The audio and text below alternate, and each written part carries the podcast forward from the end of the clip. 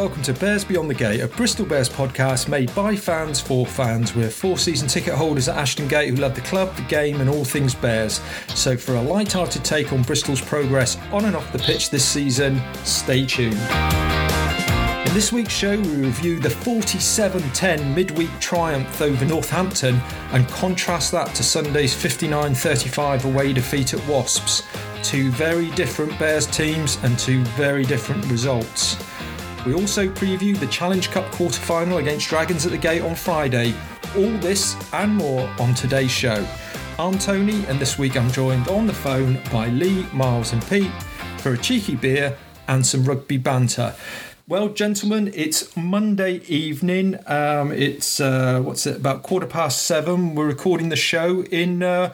It's almost tropical conditions in Bristol. Lee, come to you first. Have you been enjoying the sunshine today? Well, sod's law, Tim. I was supposed to be working outside this week, and it all got rearranged, and I'm inside for the last week of our Indian summer. So, no, it's not been the greatest day for me today. And Pete, how are you? You've been back at school, is it for a week now? I have, Tone, and I need a holiday already. I don't think I had long enough in the summer. Back at school, all a bit different. Lots of new guidelines to keep everybody safe. Enjoying the, still trying to enjoy the weather if possible. And it's nice to be back on the grindstone, I think. And Miles, how are you this week? How's life at the mansion? I don't know. I've been stuck in an operating theatre for the last 10 hours, and my daughter's just gone to Pete's school, and she said she needs a holiday already too. So we work them hard, Miles. Yeah, I thought you were going to say she needs an operation, Miles. Not quite, but yeah, all good, thanks. That's all good. Right then, chaps. Well, what a week of rugby it was for us Bristol Bears fans, and let's start with that midweek game against Northampton and the 47-10 triumph. Let me come to Pete first. Pete, your thoughts on the game overall? Well, in hindsight, it's a bit hard to judge because we got off to a good start. We had some scintillating rugby, but clearly in hindsight, we weren't up against a strong Saints side, and then we got to sort of three tries really quickly, didn't we? And then we spent ages, it appeared, trying to find every possible way to not get a bonus point try for the sort of middle half of the game. And of course, in the end, we ran away with it, and we scored tries, and there was some great stuff. But it was very, very frustrating. And there was a lot of stuff there that was brilliant and was great to watch, but the same old kind of things came on, and we did kind of huff and puff quite a lot in the middle of that game. Yeah, and Lee, let me come to you next. Picking up that point, we did. I mean, it was. I think that's our biggest ever home win in the Premiership, but it was against, let's say, not a great Northampton team, and a team that were down to 14 men because of the uncontested scrums. Should that does that impact your view on the success of the night? Well, I'll be honest. I mean, I think Pete summed that up perfectly. Really, I know it's very difficult to be negative in any way, shape or form with a result like that, but I do agree that we did huff and we puff, and I thought we took our foot off the pedal, and we seem to do this in games quite often, and I never ever have criticised Harry Thacker, but I mean, why didn't he just give that pass inside, and we would have had the bonus try, the bonus point already wrapped up before half time. And then it would have given Pat a bit of freedom to be able to, to maybe take players off a bit earlier than he actually did. Miles, your thoughts? I mean, it's 7 tries at Ashton Gate, obviously convincing win. Did you feel that maybe we were a bit flattered then by that scoreline? Well, I think so. I mean, I hate to say, well reminded. I completely forgotten we had a period of uncontested tries. And I think the last time that happened, if my memory serves me well, that was against London Irish, and it ended up being an dreadful game and a draw. So, yeah, I mean, the boys are right. It seemed like a bit of a struggle for a period of the game, and the downside was that we couldn't get our best players off the pitch and rested. But, I mean, I think at the end I was delighted by the result because we ended up playing some champagne rugby. And I thought it was fantastic. So, yeah, I wasn't too disappointed in the huffing and puffing.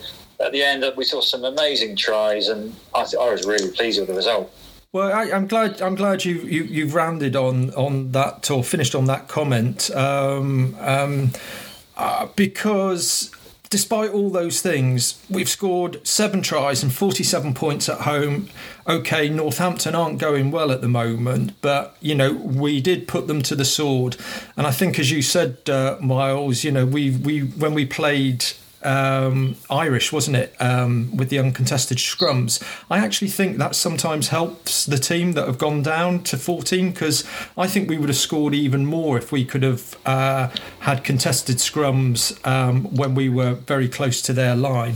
But let's before we look at individual performances, let me put this question, let me put it to Lee first then. Have we seen the greatest try scored by Bristol Bears at Ashton Gate during that game? And I'm talking about the try that Piers O'Connor finished off.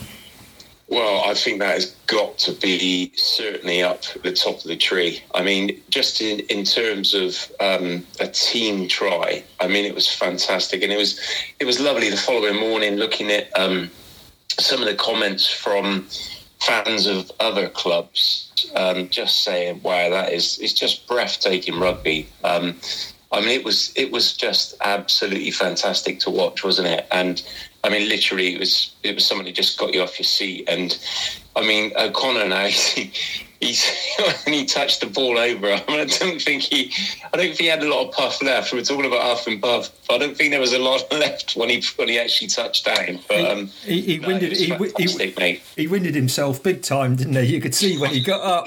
He thought, I must make note to myself: don't dive on the ball when I dive over the try line. It was a belly flop at the end, wasn't it? It was, yeah. I think his big hair was holding him up a bit, so that was a bit of a struggle too. Well, I think. I mean, that takes me back to a point I made last week. I mean, we managed to score a try the whole length of the pitch with both the wind resistance on Semi's beard and the wind resistance on Piers O'Connor's huge barnet as well. And that, so I mean, imagine if they had shaven heads, it would have been even more decisive try. So I think I've got to say it was great. The one thing that was really good about it was that Semi made it. Yeah, sorry, Pete. Just when you watch it again, he creates that half a yard of space by just going on the outside and then popping it back in to Alapati, who then drove through the gap. And then from that moment on, it was just, you know, it was a little pass backwards and forwards. It was a really good try. It was sexy rugby, wasn't it? It was absolutely fantastic. I think they called it coast to coast try. But let me just pick you up on your wind resistance thing then, Pete. Sorry. If there's a tailwind, would that be beneficial then to you know, Semi's beard and any dodgy barnets? As every good sailor knows, if you've got a big jib out in front of your boat and it catches the wind from behind, yes, it can propel you forward. So it's really going into the wind is perhaps your problem with a big facial barnet like that. So perhaps that's one of the things that you know, when big Stephen Luatua is doing the toss and he's deciding which end to start first, he looks at the wind direction and kind of decide which would be the best side wind direction to have first with Semi's beard. So yeah, I think you're right there, Tony. It's a bit more complex than perhaps we may think. Miles, let me come to you next. Let's talk about some of the individual performances. Ben Hill got man of the match. Who else stood out for you? And you know, I struggle to think of anybody that didn't have a decent game. I think you're right. It's hard. Collectively, they played amazingly. I mean, standing out, I thought Saka had a fantastic game. But that's a problem with these matches when they come thick and fast, moving from match to match. I can't honestly say who stood out, because I'm just still thinking of the Wasps yesterday as well. There we are. That's the kind of... It's not like I mean to let you down, boys, but this occasion, well done as a collective. I'm going to stick up for Miles as well, because if I'm going to be totally honest, I'm flicking through my notebook trying to find the Saints notes. Right. Well, there we go. It's the kind of as ever, aren't we? That's the kind of insightful punditry that our listeners expect from Bears Beyond the Gate. Can I point out one individual performance? Please do, Pete. Yeah. I thought that obviously Callum Sheedy kicked quite a lot of goals, but I am convinced at the end of that game, when we were running away with it, every conversion he was trying to bend it onto the inside of the post. 100%. You could tell he was doing it after our pointing this out last week. Yeah, I'm sure he was, because he was trying to drift it just to nick the, and he did manage it once in the game, didn't he? I think he nicked one off the outside of the post, didn't he? I think an individual performance for Callum Sheedy for rising to the challenge that we gave him last week about hitting the post. Yeah, I mean, I think that's 237 games in a row now that he's hit the woodwork. But for me, some of the people, Semi Radradra, again, you know, just to see that kind of world class talent. I agree with you, Miles. I thought Thacker was exceptional. Andy Uren, I thought again, he has just been so strong these last couple of times that he's played. And I thought Piers O'Connor, who had looked a little bit ring rusty, let's get that phrase in, since he came back, I thought he really showed his worth. But boy, you know, I don't think there was anybody that didn't have a good game there. So a fantastic result. And I think, you know, Twitter, social media, Facebook, we were all buzzing. And then the team was announced for Wasps away. And as we predicted, it was a very much changed team. And I think the warning signs were there, maybe, that this was a team that was going to struggle against an in-form Wasps. And we put a poll on our social media, on our Twitter feed, and we asked people what you thought the result would be. This was just a couple of hours before the game, and the options were Wasps win big, and 57% of people voted for that. A narrow Wasps win was 19%, Bears sneaker victory 22%, and Bears win big 2%. I'm not sure who that 2% were, but I think they might have some very rose-tinted spectacles that they were looking at their phones through.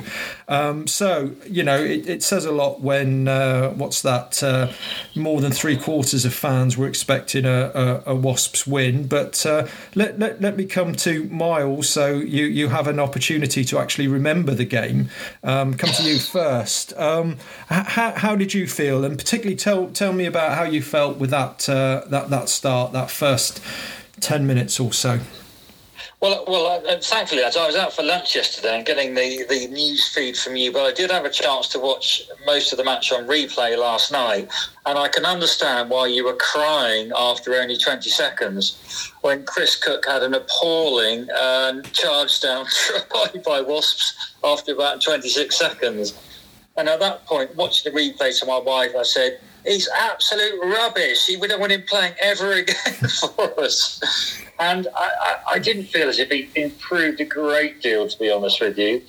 It didn't set the tone very well, did it? But saying that, Wasps, my goodness, they put out a hell of a shift and fully deserve that sort of scoreline. But you can't take anything away from the lads. They didn't really sort of give up like they did at Sale. They came back strong, and to get a bonus point win, I think it was really well deserved. Yeah, good, you know, good on them. Pete, let me come to you. How did you feel? Because you were watching it live, and as Marl alluded to, the our WhatsApp stream, there were so many expletives flying around it, far more than I can mention on this show. Yeah. Well, first of all, I might warn Miles to, if he sees Pat Lamb walking down the street and Pat has happened to hear what Miles has just said, to maybe keep out of his way, because I don't know if you boys heard the interview afterwards, but Pat was basically saying that at half-time, when we were 31-14 down, they were still looking for the win, let alone a bonus point. So they still had a massive belief. And, you know, that kind of fighting talk is the sort of thing we want to hear, isn't it, Miles? But, yeah, I mean, I kind of, actually, for the first time for quite a long time, I had a real think after that game and thought, how do I summarise this game? Because it was exhausting to watch and it was quite emotionally draining. And it didn't make much sense a lot of the time. So, I mean, basically, I came up with this really, is that, you know, we are a good side. You know, we have skillful and we have physical players. And we also have a strong team culture and a coach who has a powerful vision. But we're not a great side yet. And then what we're really lacking is consistent detail. And this has been mentioned on and off over the weeks about we've got to get the detail. But we just don't consistently produce the detail. But the thing is, if the squad stays together, you know, this will come. And I think as fans, we've got to be really, you know, we've got to sometimes step back from crazy games like that and believe in where we're going. And, you know, even that game, we butchered a couple of early chances when we had gone behind, but we could have got back in the game. I mean, Piers O'Connor, it was inexplicable why he didn't pass it inside to Chris Cook. And who knows, if Cook had got that ball from O'Connor, had scored his debut try, that might have lifted him a bit because, you know, he did have a bad game. And, you know, he's a pro. I don't want to diss a pro, but he'll know that that wasn't the greatest debut he's ever had.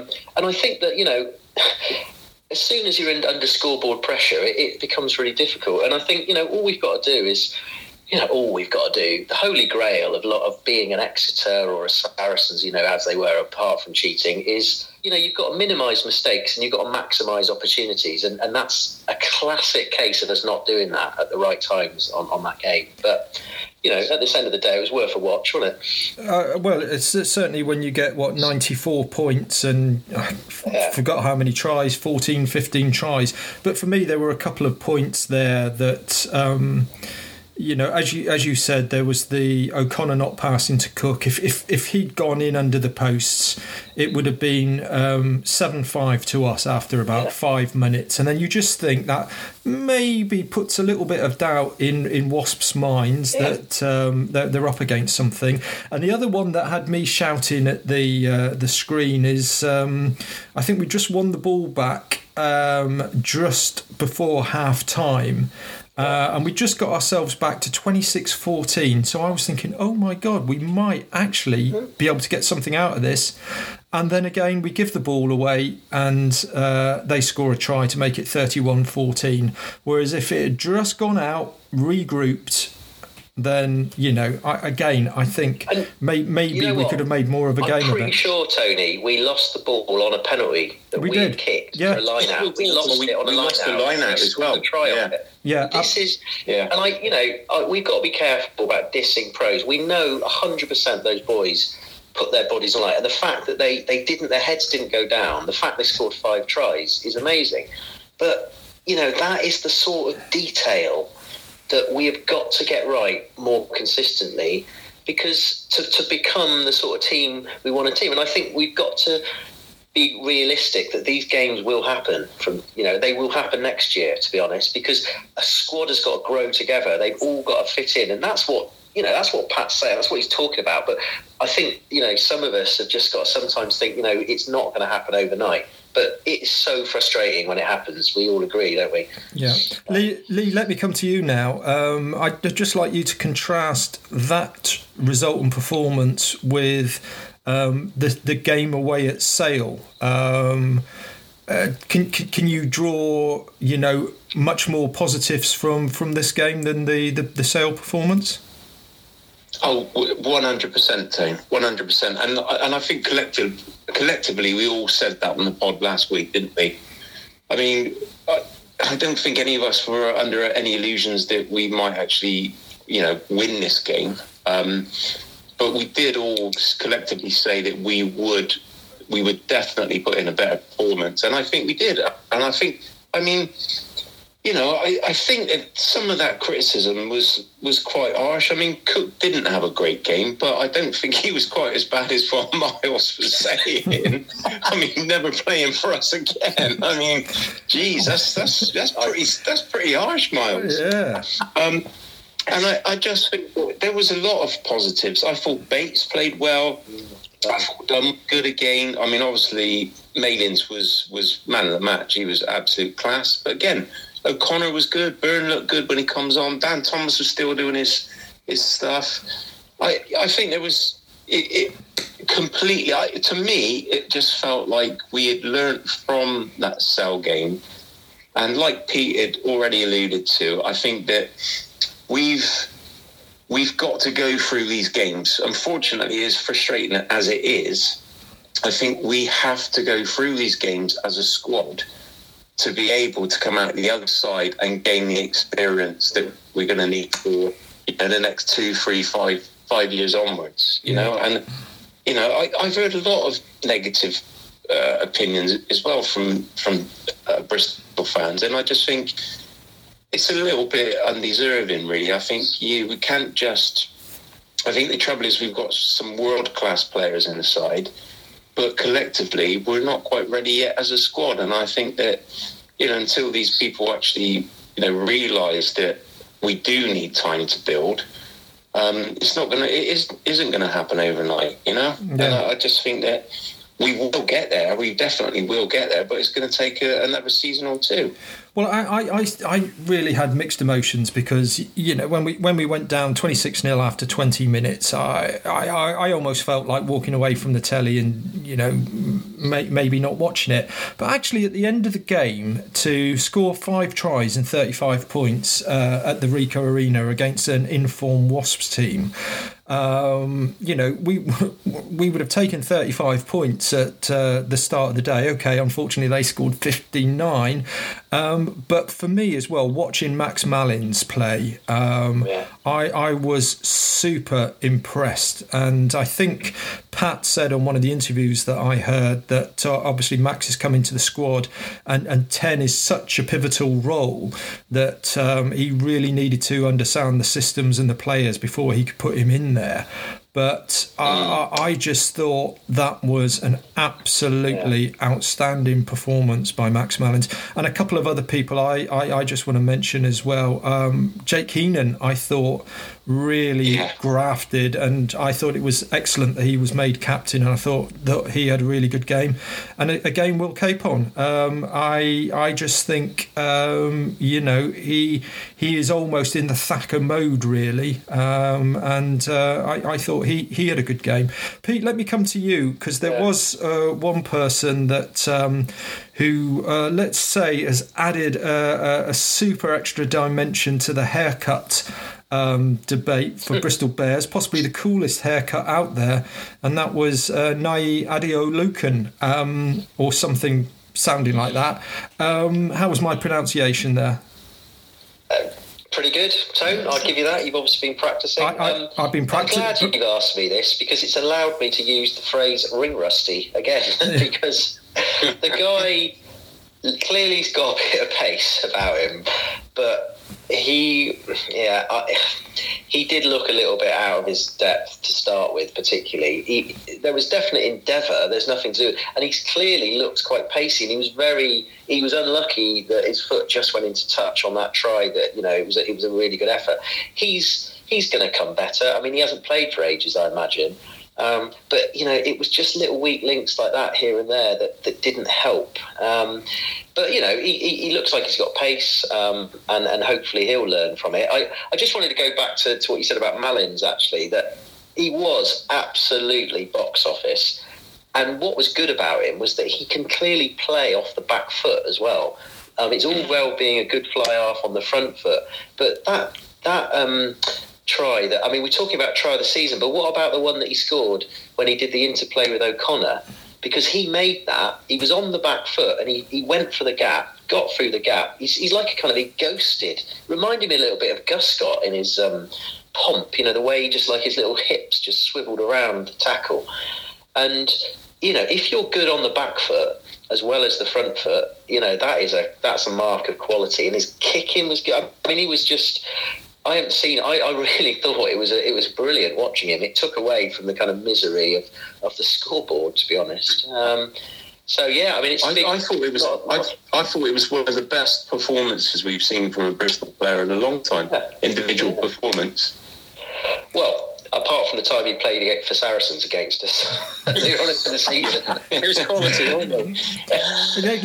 He wasn't playing for us then, Pete. No. He played well against us. Let me come to Miles then. Miles, do you think clearly we've seen an outstanding performance at fly half? How do you think that impacts on Callum Sheedy? Do you think now that there is real competition for that starting 10, or we've got to where we are in the season with Callum at the helm?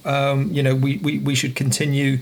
He is the number one choice regardless. Well, I think we all agree he was the number one choice because of the slight lack of competition up until now. But that performance was outstanding. He seemed to have everything that Callum has got, a bit of speed, turn of pace, but he's got a bit of, as we can clearly see, extra length off the boot from ball in the hand, accurate kicking at post. I might say, based on just yesterday's performance, amazing decision-making, I think, as a number 10. And that's perhaps what Callum's lacked slightly. So... I think this is a bit of a span in the works just to Pat's decision-making at number 10 now. So maybe he'll be asked a number 10 on the bench or first choice. But I do not think you can ignore that coming up to this crunch part of the season. I certainly think... I think you're right. I think Callum has done an exceedingly good job, but he's had very little competition at that number 10 role. I can see Callum starting, but I can almost see, we've had with Randall and Uren that, to have Malins to be able to come on at 10 if we need to change the game, and also, being able to provide the cover at fullback as well. We've got two quality number 10s to call on, and to be honest, that's probably been quite a while since we've had that at the Bears. No disrespect to the people that have played in that shirt, but to have two that are really looking so sharp, I think is really good. As I say, I think at the end of that game to come away scoring 5 tries, we picked up the bonus point. Yes, it's disappointing to lose like that, but it felt like we'd come on that. I hate to use the phrase second string, but compared to the Sale game, where apart from that one interception, we didn't really look that much like scoring, to score freely. And I think, was it we won we were completely outplayed in the first 20 minutes, but outscored them 35 points to 33 for the remaining 60 minutes. So... Which made the first 20 more frustrating, didn't it? Absolutely, when it was the self-destruct button again that we hit. And we all make mistakes, but we seem to have got into this habit of making mistakes early in games. And it was the same with Sale, wasn't it? We were dead and buried with them having scored a bonus point within about 20 minutes.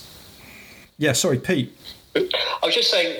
I mean, the irony is we're talking about a lot of great performances in a team that got hammered, which kind of shows the fine margins there is sometimes, and how the kind of fitting into the team ethos is so important. And, that was perhaps at key moments where it went down. Can I just have a mention in dispatches for two players in the engine room? I thought Ed Holmes... that was his second big game in a week, wasn't it? And he didn't give up at all. And I think he's been I just wanted to mention him just for his work rate and getting his head stuck in, and partly because of the fact when I said it on Twitter, he liked it. So I was quite pleased. You creep. And secondly, I thought it was the best game I've seen Brian Byrne play, and I was very effusive of him on Twitter as well for a couple of reasons. One, he looked like he's put about 5 yards of pace on in about a week. I don't know where that's come from. And secondly, it struck me that he's got 2 Y's in his name. So he was, I don't know many people that have got a Y in their first name and a Y in their second name. So grammatically and also on the pitch, he really caught my eye on. And I thought he had I thought he looked really, really good as well when he came on. Yeah, no, he did. I thought he made a big difference, didn't he, when he came came on. One thing that was a little bit of a puzzle, and I'm not sure we ever got to the bottom of it, was why Joe Joyce and Hawkins swapped on the day that all of a sudden Hawkins was off the bench and starting wearing the number 19 shirt, and Joycey was on the bench with the number 5 shirt. My you got any ideas, Toe? Well, my only theory would be if Vui or Atwood have maybe got a bit of a problem, and Pat thought, hang on a minute, I don't want Joycey to have a full 80 minutes if I need him for the weekend. That's the only reason I can think. Or I thought maybe he got caught short just before kick-off, and he thought he could just quickly squeeze one out, and suddenly, you know, sometimes it's longer than you imagined. And I reckon Pat was looking around. He thought, where's Joyce? He's not here. And they were literally running out, and so Hawkins got the call about a minute before he went out. Oh, I think you're right, Tone. I think it was... I also think Joyce, maybe they'd underestimated how much effort he had put in against Saints as well, because he had quite a big game, and I think it was a last minute conservation decision. But boys, we said about this first half. I mean, don't forget, going into half time, even though we've been spanked, we still have 52% possession at half time. We'd made 180 metres against their 99. And what was killing us was 5 turnovers, you know. Yeah. And again, it's, you know, for a game that we got for a first half that we got so beasted, we still had favourable numbers going into that first half. It is just kind of just that falling asleep period where we let teams in early. I think we could also say, and this is not a disrespectful, but I think Wasps pushed the boundaries of the law a lot, and they got away with it. And I'm not saying that both teams, you know, that's not the reason we lost, but, you know, they were pushing the offside line all the time. Weren't they ever? And I thought, you know, it's all very well saying they got turnovers. I thought they were very on the edge of lying on the ball, and all, you know, and just, they're clever. They were like, it was like watching the All Blacks, and you think they can't possibly win again. Oh, they have. They can't possibly. And I just think, you know, fair dues to that's, you know, they're full of confidence, and they're confident to do that. And, you know, I just felt that was they were playing. I'm not saying the ref had a back. The ref was all right, actually, but they were just playing the rules as a good side. But sadly, mate, as we know, though, I mean, the Rich who sits behind us in Ashton Gate, he would have been absolutely tearing his hair out, wouldn't he? But the good teams are right on the line, and they always. And that's why I said push it, but they get away with it. And it's fair enough. You only play until you get told not to, and that's kind of streetwise. And they did that very well as well, and that comes with the fact they're confident. They were, you know, they were at home, and they were 100% confident in what they were doing, and they got away with a bit more than they might have done another day. So it's all part of the mix, isn't it? Right then, gentlemen, before we leave these two games, I'm sure listeners at home will be dying to know who got closest in our predictions from last week. So all four of us got both predictions right as far as the home win against Saints and the defeat against Wasps, and a very clear winner for the Saints game. The point goes to Lee for his prediction, for his 41-17 victory prediction. So congratulations, Lee. That brings you up into to 2 points and into the lead. It was a little top bit of the table. It was a little bit closer for the Wasps. Again, we all went for the defeat. But the person that had the biggest points difference and the highest Wasp score was my good self. So I shall award myself a point. That was my prediction. You're of the fan. Am I right in saying that Pete is still scoreless? Well, let me read the table. So you have myself and Lee with 2 points, Miles with 1 point, and Pete looking at the championship drop door at the moment. And that's in the context of Miles's two predictions of 150-0 and 0-0 draw. Dreadful. Right, so let's just have a look at what the league is looking like after the results. Obviously, Gloucester are playing Quins tonight, but we saw Leicester won the East Midlands derby, 28 points to 24. The battle of two teams that really are in quite poor form. London Irish lost at home 40 points to 25 to Worcester. Again, you wonder whether they've just given up on the season.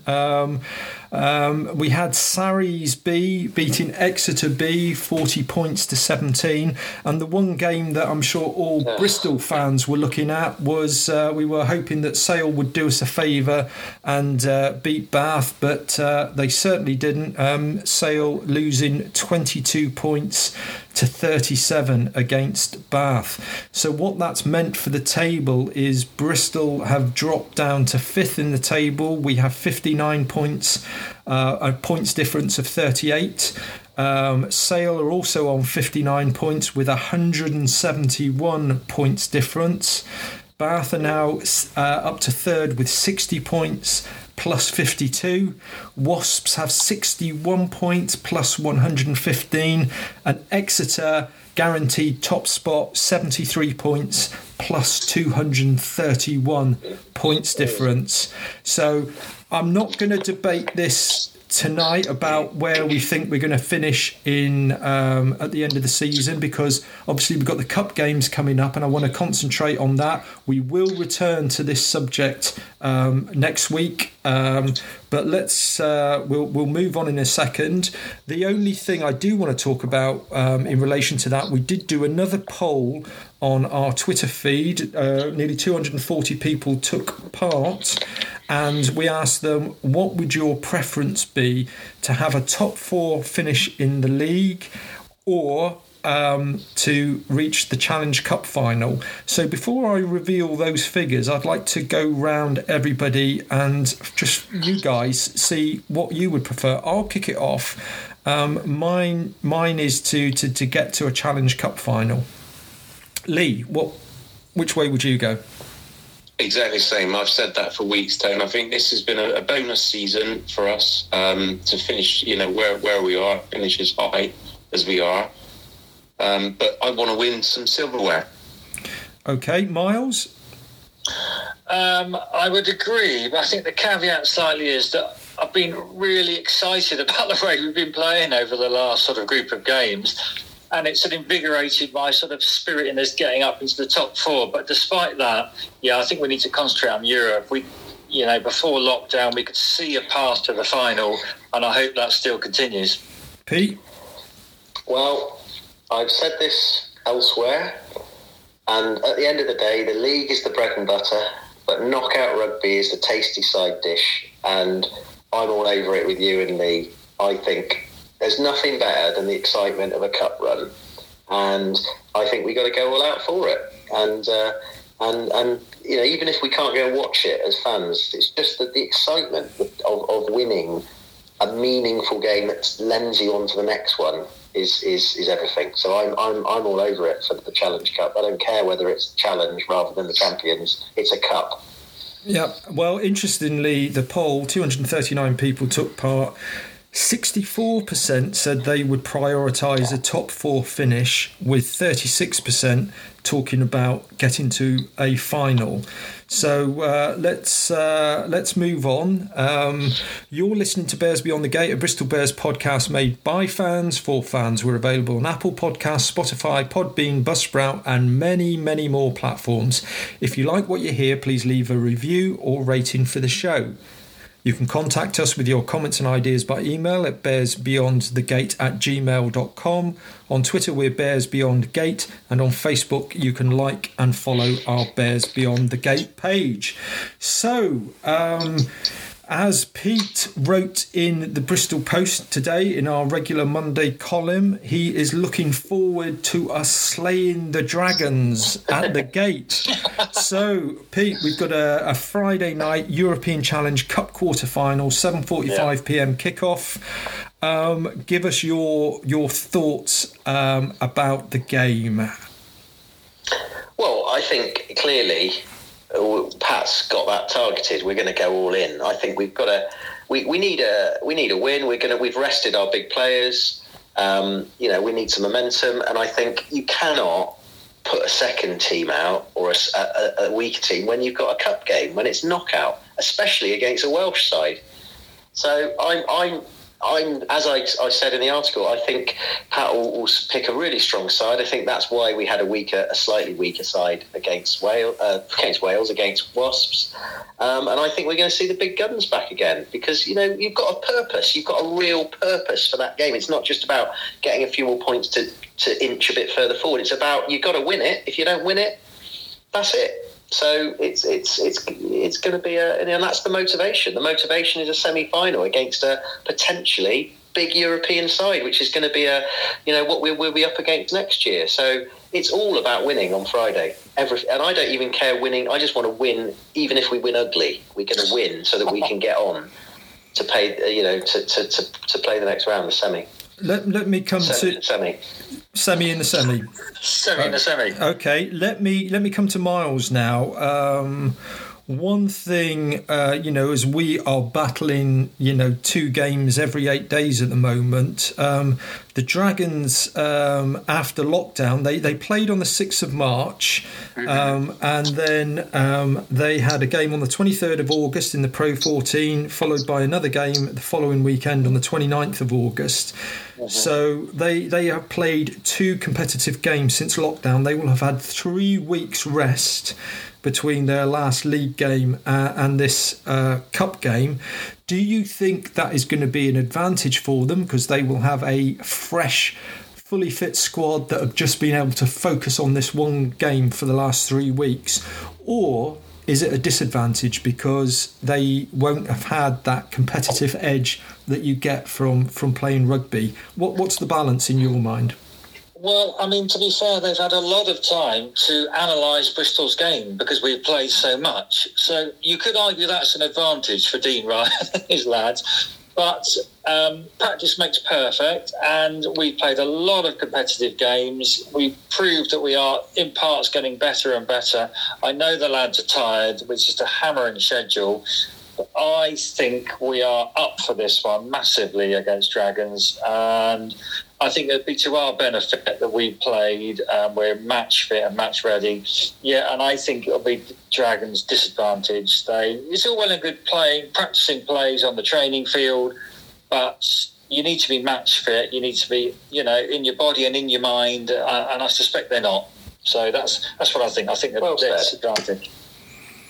Lee, let me come to you next. I mean, there was something, I think Stuart Barnes wrote an article in the Times saying Pat's got it wrong by not prioritising the league. Nobody remembers this other European Cup, and I think we've pretty much covered that. But what do you make of Barnes's comments?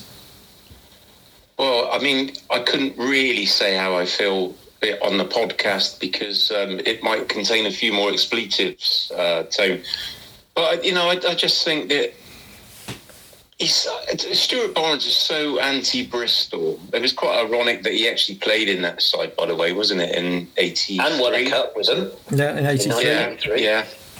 It's just he's so negative towards Bristol as a club. But, to be honest, I'm really not that concerned with what Barnes has got to say. I think that Pat's got it right. Ultimately, I think Chiefs are the best team in this league. We're not ready to challenge them yet, but we are ready to hopefully get some silverware in Europe. And I agree with Miles. I think that they've had 3 weeks off. And we all know rugby players like to play once a week, once a fortnight, and they can train as much as they like, but they will not be training to the same intensity that we are playing matches. And they've got no one to train.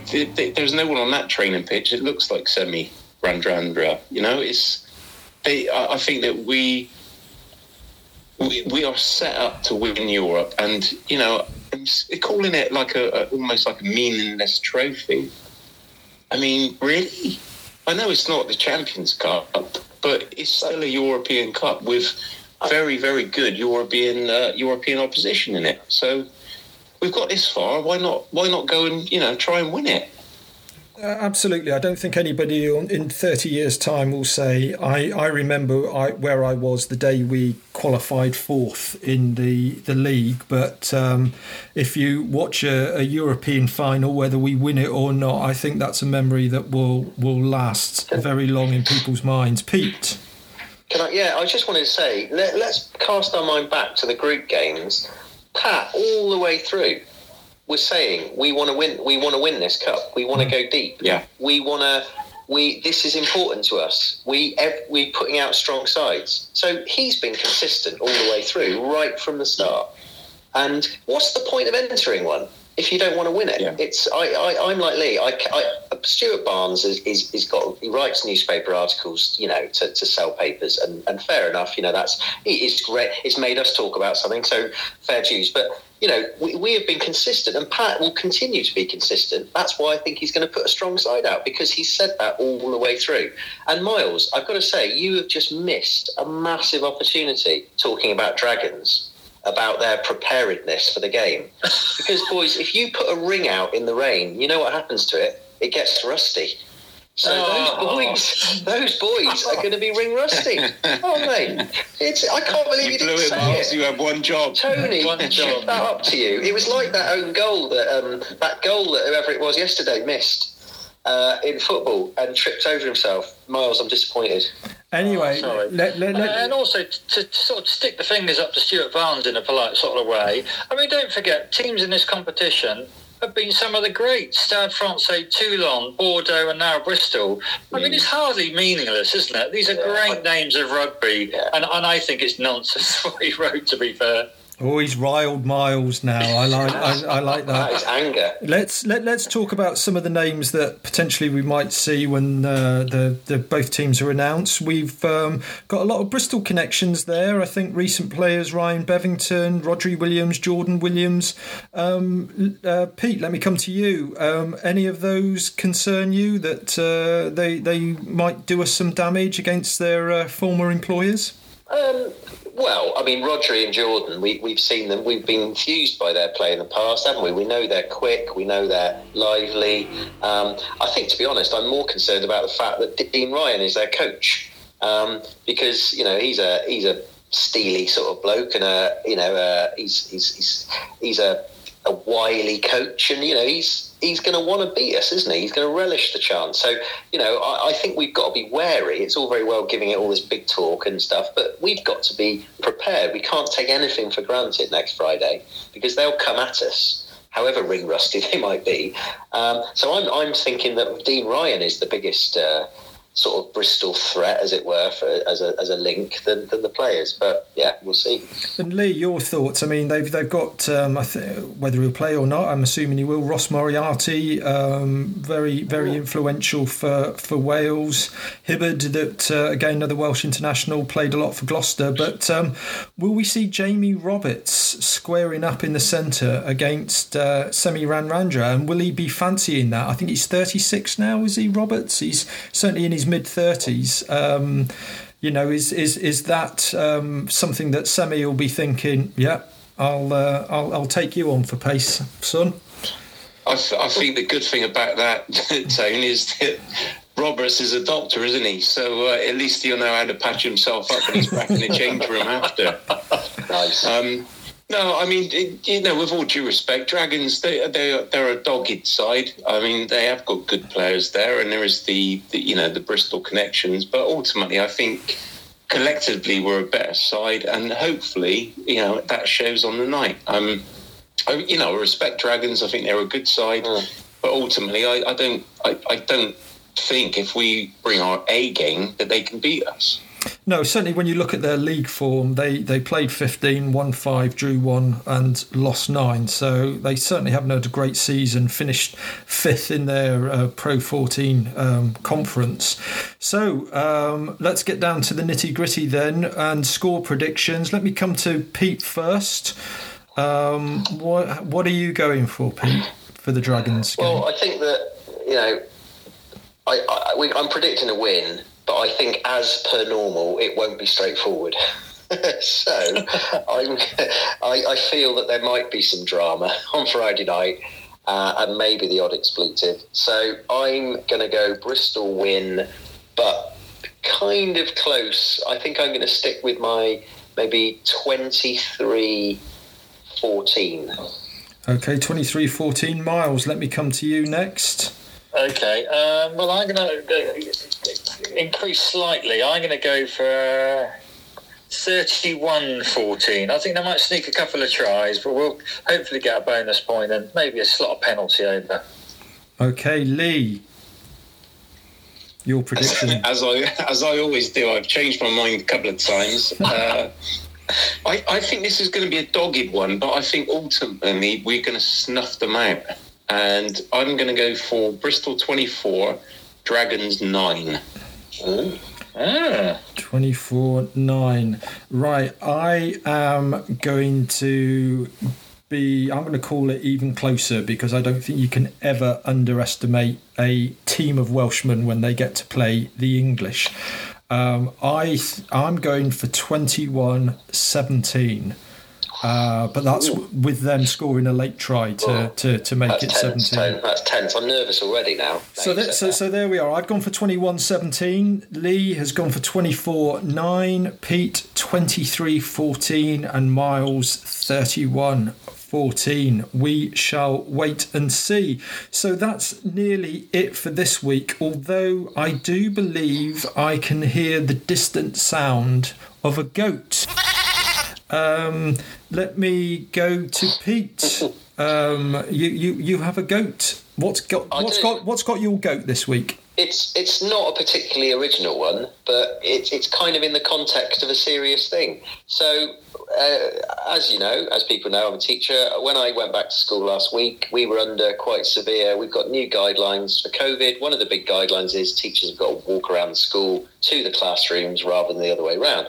And we in our school have made a decision that every time a teacher leaves the classroom to walk somewhere else, we need to put a face mask on, for very good reasons. So I'm be wearing a face mask a lot of the day because I've got a lot of lessons. I walk around the school.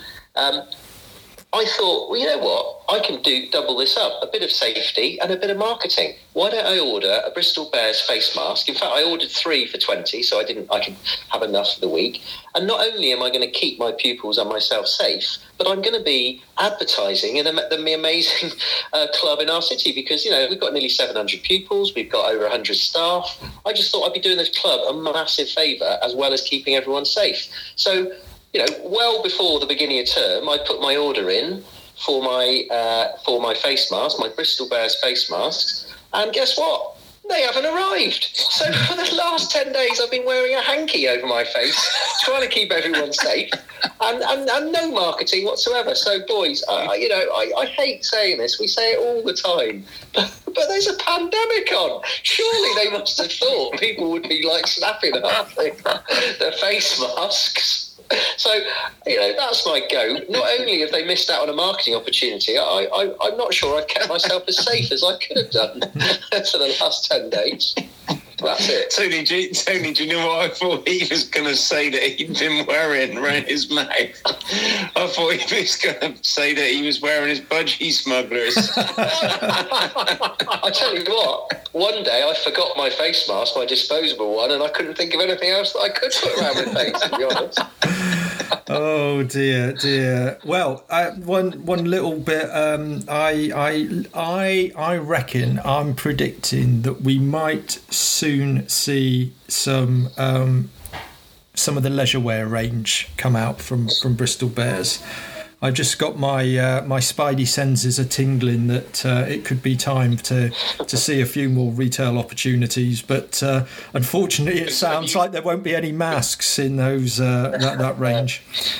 Have you taken a step back from maybe suggesting that we would see possibly a new shirt by Friday, Tim? I think it would be a great marketing opportunity. I still think it is.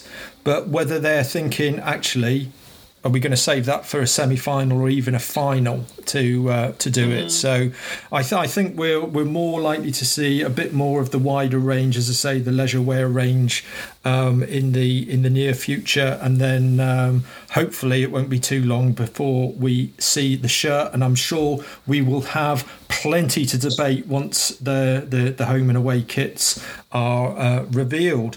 Well, that's it for this week. Thank you all for listening.